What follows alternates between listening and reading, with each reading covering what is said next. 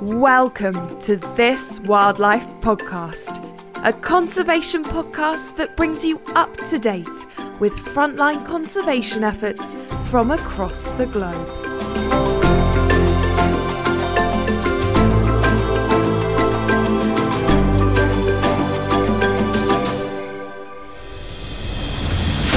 Every week, we'll be transporting you to somewhere new to the vast plains of Africa, to the humidity of the Amazon rainforest, to the stunning coral reefs of Madagascar. Expect stories of wild adventures and get to know the characters who are dedicating their lives to protect our beautiful planet.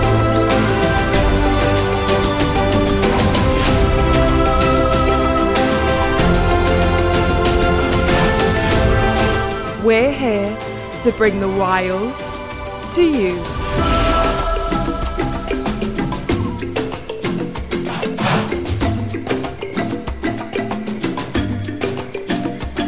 Hello, and welcome to this wildlife podcast. My name is Amy Turner, and as usual, I'll be your host for today. I'm really excited to have marine biologist Rod Stein Rostaing onto the podcast today. Roderick is the founder of Reef Doctor, an awesome organisation that has fought against all odds to conserve the coral reef system and aid social development in southwest Madagascar.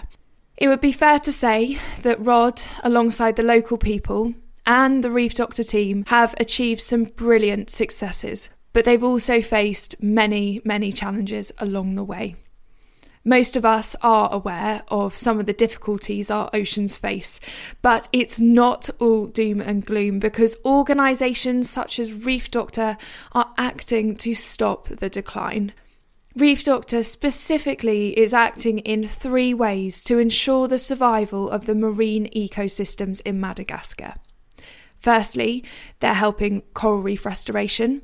Secondly, they're aiding social development in the areas through novel ways. And thirdly, by helping fishermen transition into the world of aquaculture and reducing the stress on the coral reefs. So, with that said, Rod, I can't wait to hear your stories. A really warm welcome onto the podcast. Very nice to be here. Thank you very much for having me. Much appreciated. Well, I think maybe the best place to start is the beginning because you have an awesome story. Your journey is one that could probably be made into a novel. So, yeah, let's start at the beginning. How did you end up creating Reef Doctor? So yeah, uh, I uh, did my degree in marine biology at Swansea University, uh, and there I met uh, a friend who became good friends, a guy called Daniel Pressman, who was a bit older than me, uh, um, and you know we both had a passion for the coral reefs. We had both been privileged to see the, the coral reefs, particularly in the Red Sea, uh, Sharm Sheikh and those sorts of areas, uh, Ras Mohammed, well before there was the development that's occurred uh, over the last sort of 20 years, 30 years. Um, I mean, I, I, saw it must have been late 80s. I was there when they sort of just started developing the Sharm el Sheikh, uh, Ras Mohammed area. Uh, and, and, you know, we saw the magnificence of the coral reef flats and the coral reef there. And, and we witnessed over the next sort of 20, 30 years the decline. Now, a lot of those areas, when we went back in 2000, there was white tacks, all hotels and tourist beaches. And yeah, it's quite incredible what they've done. And anyway, so yeah, we met university. We had this, he grew, he was like some of the first people, again, starting sort of late 80s, 90s, growing corals in aquariums, personal aquarium, which was very difficult. And through that, he came across the idea, which has really been around since the 70s, of coral transplantation. So basically, taking corals and transplanting them to other areas and regrowing them. And, and it works, you know, it's a viable methodology to, to, to restoring areas. And uh, he had the idea to do this in a place called Dahab, which hadn't at that time, you're talking, this is 2000, been overly developed. It was being developed. And they still had the reef flats, but a lot of that had already been destroyed. So the idea was that we would go there and restore these reef flats implement educational uh, incentives not only for the local population, them involved in this side of things, but also for the tourists who uh, there was no, you know, tourists would just let would see them going out, walking across the reef flats, picking up coral, picking up shells, putting it into bags, taking it away. No one said anything. So it's all to do all that sort of side of things. So yeah, I mean, after we did our finished our degree in June 2000, by July we set up the company. Spent two three months putting a sort of proposal together, what we call the Youth Gardens Reef Restoration Plan, and then sent our sort of proposal off to the Minister of Environment in Egypt, and got a very welcome letter. Come in, have a look, and uh, and we did. And yeah, it, it, didn't turn out well. No, it was a very, very difficult. Uh, uh, what we wanted to do was was basically the, the, the National Parks Authority didn't didn't want us to do what we were planning to do, even though the, the Minister of Environment, Egypt himself, said yes to the proposal. When we got there, they went no. No, it was, it was literally like one of the shortest conversations I've ever had with the National Park Authority. They just went no. no, you can't. You can't do that. You're restricting tourism access to the water. It's like no, we're putting in pathways, we're putting in signage, saying please walk along these paths. You know, restoring these areas for tourists. Blah blah blah. Uh, knock-on effects you can have from that. And they went no. I know. 14 years later, they started doing this sort of stuff, putting in paths. And so uh, yeah, it was it was it was frustrating, but you know, it was a very good experience. Very very interesting experience. Mm, well, it goes without saying that it, this story highlights exactly the difficulties and bureaucracy of starting conservation projects. And you didn't stop though, did you? Far from it. So, how did you transition from the Red Sea in Dahab and Marsa Alam to to Madagascar? Well, we thought the idea. I mean, still in those days. I mean, now it's all very different which is great in one way, frustrating in another way, because the idea of restoring an area, utilizing, we weren't necessarily going to go for cuttings where you could cut pieces of coral off an adult colony and replant it. We were looking for what we call fragments of opportunity. So bits, broken bits that you could literally glue to the to the substrate, and in the right conditions, it will grow back, etc. Uh, I mean, yeah, in those days, you know, even though this the, the idea had been around since the seventies, uh, it wasn't added into the toolbox of conservation. It is now. Everyone's doing it. It's great, you know. But uh, in those days, it was like, no, no. So yeah, it was a bit of a blow because obviously we were geared up for Egypt. So yeah, it was a blow. But so we we sent off our idea, the whole idea, youth-led uh, coral gardening proposal to a number of places like Sri Lanka, and then I had a contact a friend of mine, his cousin worked in Madagascar. So we tried Madagascar and they were like very enthusiastic and it was pretty much an open book. You know, it was no very few people doing any marine conservation out there. It was to link up with the Marine Institute. So that was great to link up with them and work with them. And yeah, you know, Madagascar were, were, an opportunity, you know. So we chose Madagascar. We didn't want to go to Florida and Sri Lanka. Uh, so yeah, Madagascar sounds great, but it it was uh, yeah it was really throw ourselves in the deep end because it was so uh, basic. Everything was so difficult to get. You know, was, especially where we were down in the southwest. It was there was nothing there. I mean, there was, very little phone signal. There was no internet. There was one computer in the whole of the city of Tulear. You know, you got a quarter of a million people. There's literally one computer no internet. I used to sit there for hours just tapping return. The, the, the internet killed me. I mean, it just destroyed it. it. Just sitting there in the heat, you can imagine the heat. There's no aircon. It's just 40 degree, 40 degree heat in front of a computer. And then you give up, go off somewhere and then come back. So it was, it was really difficult. And then, you know, just supplies. You couldn't get boats. We boats. We had to ship in our engines. We had to ship in everything said earlier, yeah, it's it's difficult. This isn't easy, and you've got to have the, the, the tenacity to just keep banging your head against a brick wall and keep going. So, and it was, but it was just, you know, the, the, the area was, there wasn't a lot of research on the area. There was some PhD theses done that we managed to get hold of. It was very difficult, not from the 70s. And then this, this, this friend of mine's cousin, he'd done some surveys of this area, which they wanted to turn into a biosphere reserve. Uh, at the turn of the millennium. But at that time when we went saw it, there was a mass bleaching event. This was our first recce late 2000 huge bleaching event and you know every, every, coral we saw was was bleached and water temperatures were over 30 and yeah, we kind of knew that this was going to be an opportunity to come in and, and work with some of the poorest communities in the world who had who had nothing, but were relying on this reef ecosystem, which they thought would never exhaust the, the supply. An example of that was when I first arrived there, a fisherman would go out for an hour or two. That's it. He's got enough fish to feed his family, and now they have to go out two to three times a day might just get enough. But it's still there. So, you know, there's, there's this glimmer of hope. But yeah, it was, you could see that a lot of things were happening and there was nobody really working with the Marine Institute at the time. So, yeah, it was, it was a real opportunity. But yeah, we really threw ourselves in the deep end. Just, just doing anything was, was very, very difficult.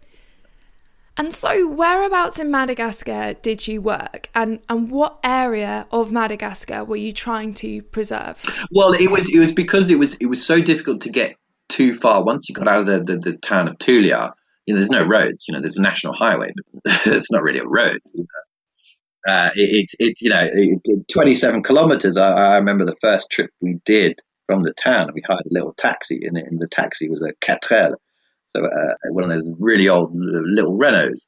Uh, and we're all piled into this thing, and 27 kilometers took us three and a half hours to do.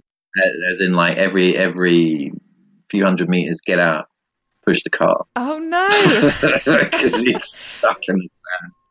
So that was that was just 27 kilometers from the town. So we thought, well, we just going north. We can't. I mean, if you go further north, you know, the reef keep, keeps going. You know, but logistic. It was all about logistics and the fact that the, the, Marine Institute had done some work there. There was some data, and, and you know, they, they had a base. They actually had a little base uh, just outside the village of Ifaty, where we based ourselves. And we thought, well, yeah, it was a great location. The whole idea was to reinvigorate that base uh, for students to come out because you had a university, it was the second oldest university in Madagascar, University of Tulear, with the Marine Institute that they're connected together. You know, get students out here coming. This is your sort of ideal situation where you've got uh, a population which is growing and totally reliant on the resources from the marine environment, as well as terrestrial villages behind us who are totally reliant on that that forestry, and they're all interlinked. You know, they're selling wood, they're selling fishery products, you know, back and forth, and and the ecosystems on both terrestrial and marine are declining rapidly. So you know, it's, it's what's happening to so many places around the world. So yeah, your, your prime opportunity, I guess, to to to try and do things. However, yeah, we're not the first, but we weren't the first to come into the area. So I remember that a first meeting I had with the villagers, the president of the village, of Ifaty, just to allow me to come in and work and explaining what we did. And I think I, I, I took about 15, 20 minutes to, to roughly explain. Obviously, it's all translated through through through students that, that sort of helped me set up the, the, the project. Um, and I think I sat there for an hour and a half two hours oh, okay. waiting as they yeah. discuss things. Uh, and then they said, yeah, yeah. And then they said, they said, with everyone watching you, I'm the only white guy there. But then they, they, they, said, yes, you know, of course, you know, uh, uh, but, you know, you're not the first. Very skeptical. Oh my gosh. I mean, it's fascinating to hear about the hurdles that you've overcome. Honestly, it sounds like constant firefighting. So, in terms of how you helped conserve the reef, what did this look like in practice? Well, yeah, we went directly into trying to do some of the restoration work. We would obviously monitor the site that, that we were thinking of restoring, but we weren't doing mass monitoring. We didn't have the facilities to do that. We, we hired a boat from the Marine Institute. We had a small engine and limited dive gear, and you know we didn't have a compressor or anything like that. We had to use some of the dive clubs, and that was that was difficult at times. You know, especially if there were tourists there, they would fill our tanks, and you know, so it was difficult. So we just focused on on trying to do some of the restoration work. The whole main issue why we came in, and you know, to try and involve the communities directly, particularly the women, in in helping us create some of these artificial habitats, these artificial reefs that we're creating. Part of the initial idea was to, because we'd seen the bleaching, and then for a lot of these sort of branching corals, croppers, uh, they, they collapsed, they crumble away. So you're losing uh, structural habitat there. Uh, was basically to take that out, clean it up a little bit and then stick it back in, but upright, you know. So you put that in cement bases. And we got old women and, and fishermen involved just doing these techniques, you know, and it was literally just me and, and, and Daniel. And then we had uh, three students who helped us, yeah, basically set things up, put things together. Uh, but yeah, we, you know, we lived a simple life. There was no electricity, no running water. Did you enjoy it out there? oh, yeah, it's, it's, it's, great. It was, it was, it was, yeah, it was a different world. It really was a different world, and, and you know, people were very uh, welcoming and wanted to help us. But yeah, you could see that it was, it was, it was a real challenge to just to get things done, and and and yeah, for us as well. I mean, we were, you know, we had no experience doing anything like this. For us, it was all new. And out of interest, how long did it take until you saw success of the restoration? We what we did, as I said, we're sort of flipping between two sites. One site down Anachao was destroyed in the cyclone, and then another site, instead of doing it on top of the reef, we, we create an artificial reef. We use stuff that we're doing now, the rocks, ancient limestone, uh, using those rocks plus putting these structures, uh, and you do that just before spawning time. Yeah, when we put that down, it was yeah, I mean it was crazy, and within 24 hours, fish were there. I mean, one of the structures we had, what was it? It was 10 meters long by five meters wide uh, going up to a height of one and a half meters and areas, you know, undulating. It was very cool. We had two or three moray eels living in there. I mean, it was rapid. So that was that was the that was the optimism. It was yeah, there was been a lot of death from bleaching, a lot of collapse. You're never going to restore it, but there was optimism. Like this place, as we're still doing now, is crying out for habitat. You know, there was still productivity.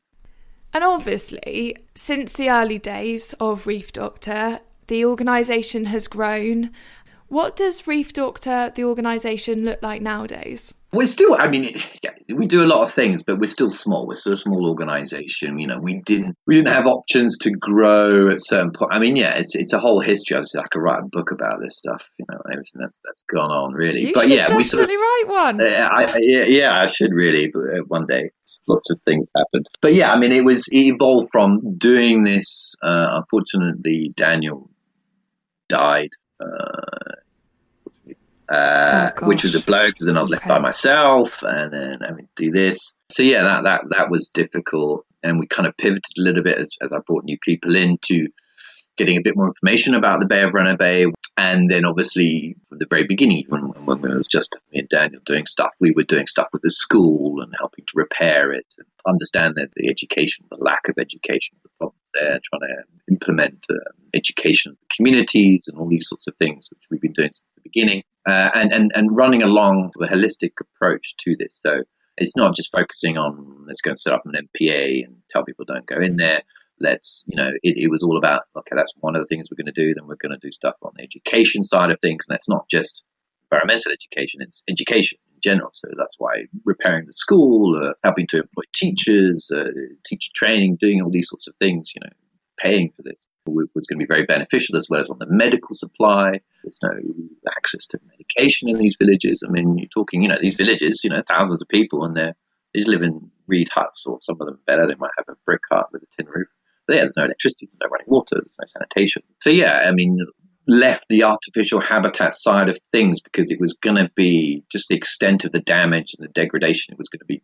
too expensive to do this on a larger scale and too problematic. You know, we couldn't. There was no ownership of the reef. It isn't like like that village fished there and that village is fished. No, they all fished everywhere. And then you had all these migrants coming in from the south and they were fishing, you know, uh, and then and then because of what's happening in the land all the way through the whole time we were there, we had migrants coming from land. These are different tribes. We talk about the Vezo on our website, but we're, we're dealing with five other tribes that, that are pastoralists, they're agriculturalists. They they do different things, and then they come they, they come and do fishing, and they use some destructive techniques, and uh, uh, and so we had to address all these sorts of aspects, which was was was yeah very very challenging. We were doing multiple multiple things. Uh, so now it's yes, it's, it's gone from the ed, you know education and, and that side of things, access to medication, uh, family planning initiatives, set up sports associations, uh, girls and boys, you know, trying to get girls to do other things, uh, stay in school. Um, girls there, I mean, by the time they're 16, they've already had a kid, you know, it's quite, it's quite, so such and so different from our society, you know. Uh, and that's that's just cultural, but it's also they didn't have choices. You know, it's just what you did, and trying to change that, give them other opportunities. All very difficult, particularly when the, the standard educational system is is very poorly uh, underfunded. And I think the other novel idea that I really want to chat to you about is you've worked very hard in the area of aquaculture. So, firstly, could you tell us what it is and why it's so important? Well, yeah, the you know the idea behind that, I guess, uh, the idea that yeah, there's more you can do with your reef system than just fish it. You know. Anyway, so yeah, that was the whole idea with the aquaculture. So you could, there's more you can get out of your reef uh, than just fishing it, and you need to do this fundamentally. Your populations are still growing. Madagascar population is still growing at about 3.2 percent a year. That's a lot, you know, and you can't just keep fishing. It's not possible. Your, your, resource, even if it was healthy, wouldn't be able to sustain this level of pressure. So there's the idea that there are other things which are more sustainable that you can do. But the trouble is, any aquaculture, anything like that, is it, it is is is the market. It's it's, it's you know, if you're going to make a product, who are you going to sell it to? What are they going to pay for? You know, and how sustain how fragile is that market? How how how much longevity has that market got? So that was difficult. So that was difficult to figure out what what to do, but you know, other organisations had been forging ahead. The sea cucumber side of things, which seemed to be quite good, and in particular in our Bay area, seemed to be very productive, more so than other areas, without doing much. So that was where we could, and there was, and you already had the setting up of uh, there was an exporter there who was willing to buy the product, Asia, China, those places. Um, so that was good. So we had that because in the early days when we started doing this many, many years ago, with just algal aquaculture, which is used in uh, uh, many different products. But yeah, there was there was people that were set up there to buy the products were very up and down. You had multiple companies coming in and out. There was no stable market, no stable structure. So yeah, there were other. We witnessed other organizations do this and all failed. There was no continuation. That's the problem with doing anything like this, particularly on this side of things, when you're trying to change people's mentality and everything. To, Okay, so it's obvious that you want to ensure that the local people can cultivate and use the reef sustainably and be able to farm and, and run it for themselves. But I gather you still hmm. have a team out there, a reef doctor team. Yeah, yeah, we still have a team out there. You know, I said most of our staff are Malagasy, so they're either from the local village or they're from Tulear or maybe other places. Madagascar. So yeah, it's, it's, it's, the director Emma Gibbons, who's legend. She's keeping everything going. She's the one that's pushing a lot of these new projects, especially the agriculture, the dynamic agroforestry, all these sorts of things. Women's development. Yeah, she's just been a star. Very very lucky to have her. Uh, so her and the rest of Malagasy, you know, just running this. But obviously with this crisis, we've lost half the staff. So we have about uh, 16 that we're just managing to keep on, and they're doing they're just keeping our some of our aquaculture projects running. We don't do the, the sea cucumbers, but we still help monitor with the algae, and we do some other stuff in our another site called Honko, which is to do with the mangroves, the sort of southern section of the bay, which have been decimated. We're trying to restore that, um, and there we do some aquaculture. You know, it's another alternative income generation. You know, uh, freshwater tilapia farming and we're looking at, you know, maybe mangrove crab fattening, very difficult. Again, a lot of these projects are in conjunction with the Marine Institute as well. Uh, so they help us with the, the, the data. And then, and then what kind of leads back into the agriculture is, is insects, you know, especially for some of the, the, the aquaculture if you want to do it. And these, like these freshwater aquaculture, they're on land, they're not in the sea. These are on land. Uh, but yeah, feeding them, you know, feed them insects. So we're doing that stuff. So that's really interesting. So yeah, so they they, they run it and, and everything that we've done, yeah, even though we have a volunteer program, which you want to get as many people in to experience what's going on and, and to help us as much as possible, we still have to have the fundamentals that is the Malagasy do that, like with our sea cucumber program and algal farming, that aquaculture is basically limited Western presence. The community plots, they were left by themselves with technicians. So the technicians would train people, and then farmers would train new farmers, farmers would train. It goes like that. So there's very little of our presence. And even if there is presence, it's Malagasy, it's not a Westerner. So Malagasy going there, they're talking with them, um, working with them, you know. So that was, that's, that was very important from, from the get go, really, to fundamental aim of, of that conservation development for them to have the ability, yeah, we'll just run with it now. And now you give us the information, now we can do it. Mm, well, it sounds like you've got all of these novel ideas um, and projects going on, and I suppose there's huge room to scale this up. But I suppose it's the finances um, and the resources that that you know needs to be locked down before you can do yeah. that. That's what we that's what we're trying to do, but it's it's always trying to find, as I said, it's finding someone that um, Malagasy base that will be there for the long term. It's not us doing it, you know.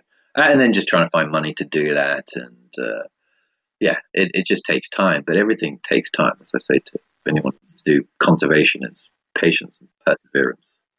That's, that's, the, that's the, two things you need because really a lot of the time you just head, bang your head against a brick wall, really. And dealing with people, you know, it's just people. People are people, you know. They, they uh, uh, I remember clearly in the early days when we are talking to villagers and, you know, you're telling them, well, you know, things are going to get worse. You've just had this, you've seen all your white corals and they're dying now and that's going to have knock on effects. And it's like some people are, oh dear, we've got to do something about it. Or some people go, they, they weren't prepared to change. They weren't prepared to do anything. And this is people that have nothing, you know. So it is, it, you've got to understand that as well. You, I think, uh, maybe myself, slightly naive in the early days, you would think that if you come up with great ideas, I'm here to help you. People like jumping on the bandwagon, go, yeah, we know there's a problem, we can see it. You know, no, not not not in my experience. It didn't happen like that. Very slow.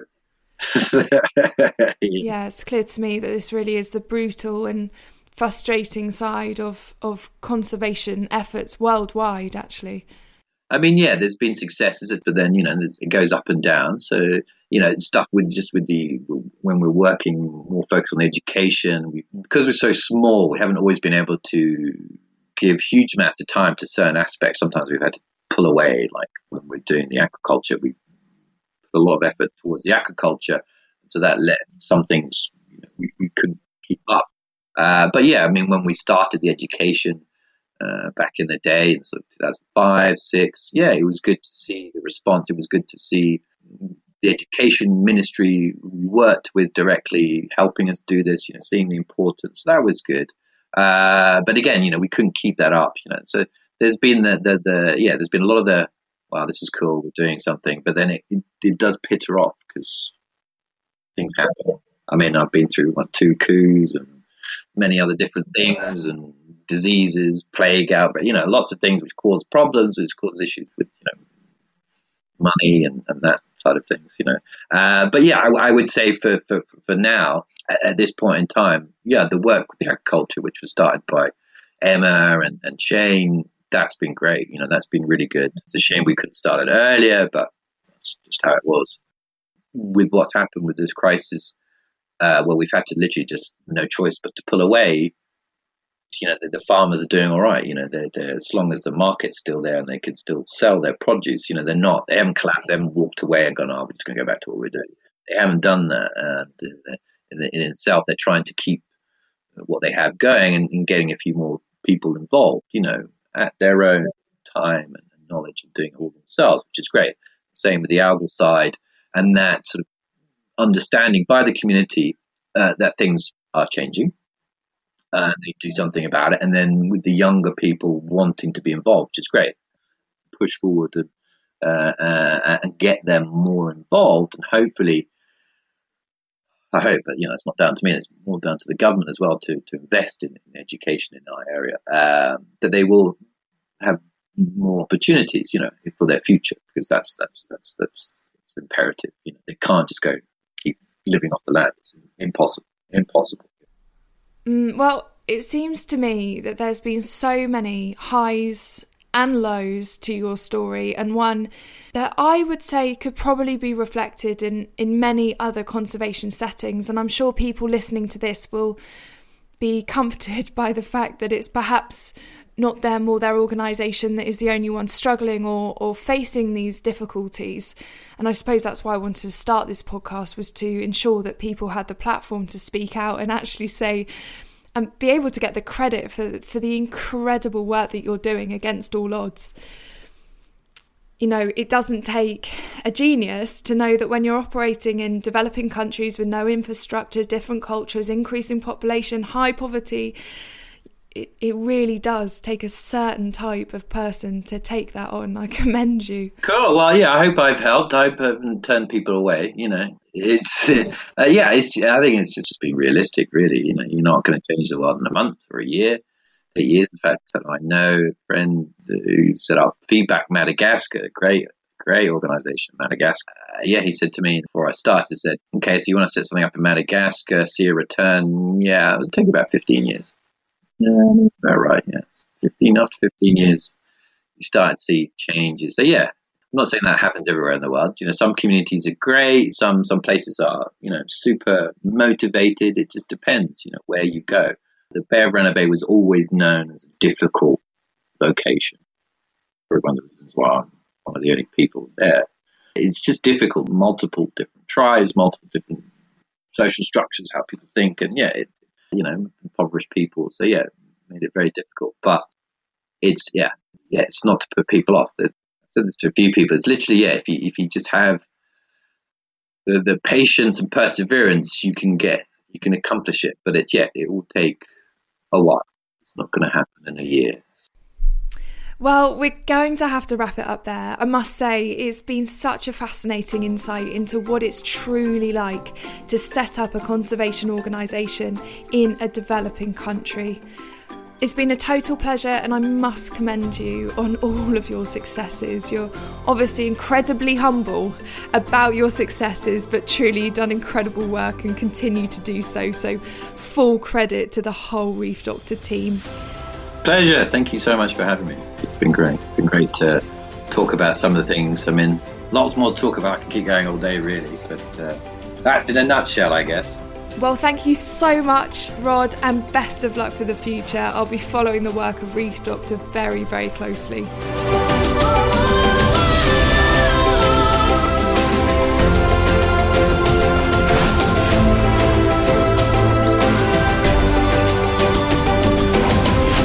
You've listened to This Wildlife Podcast. Please do check us out on our Instagram page by searching for This Wildlife Podcast. You'll find loads of links and photos to our world leading guests, and often we have some competitions cropping up too. Of course, our main aim is to share the conservation stories that must be told. We're currently listened to in 52 countries, so let's try and beat that and get to 53 in this new series. The main reason to spread the word is we want these vital conservation messages shared far and wide, and for people to be entertained and feel like they're connected to the wild areas of our planet, even from their homes. So, if you fancy it, leave us a review on Apple Podcasts and please do subscribe on whatever platform you're listening on. It really does help us. So, from everyone at this Wildlife Podcast, thank you so much for your continued support. We're delighted to have you along on the journey. And remember, we're here to bring the wild to you.